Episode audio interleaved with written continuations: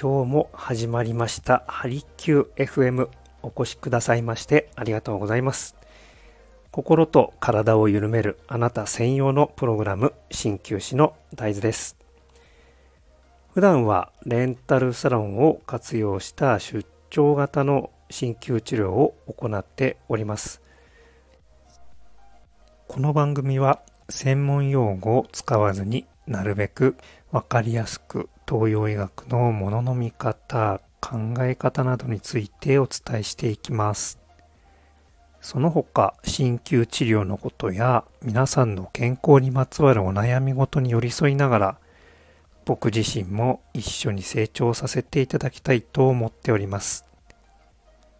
誰もが自分らしく輝けるようなライフスタイルを送るためのヒントにつながれば幸いです。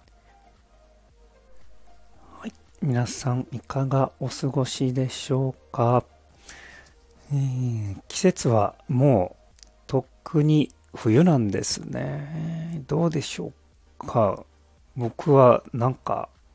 この寒さがようやく来たことで、あ、冬なんだっていうふうになんかようやく実感できましたけれども、ほんのね、数週間前まではどうですか？僕普通に河原でもう半袖でね、こう、キャンプとか、えやって、もうとにかく暑いなという印象でしたけれども、一気に冬が来ましたね。さあ、ちょっと、もう、僕の場合はですね、もう半世、半世紀ちょっとこう振り返ってみて、こんな11月ってあったかなーっていうぐらい、ね、えー、暑い。あったかいというか暑い日多くなかったですか。ね、これだけ今、まあ、日本以外も地球全体で、えー、とにかく暑くなっていますよね。はい。ということで今日の一針は、この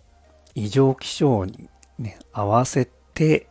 体を合わせていくということをお伝えしたいと思います。もう、ここまで来るとですね、なんか季語もなくなってしまいますし、ね、えー、昔言われていたこの季節、何て言うんでしょう、情緒というか、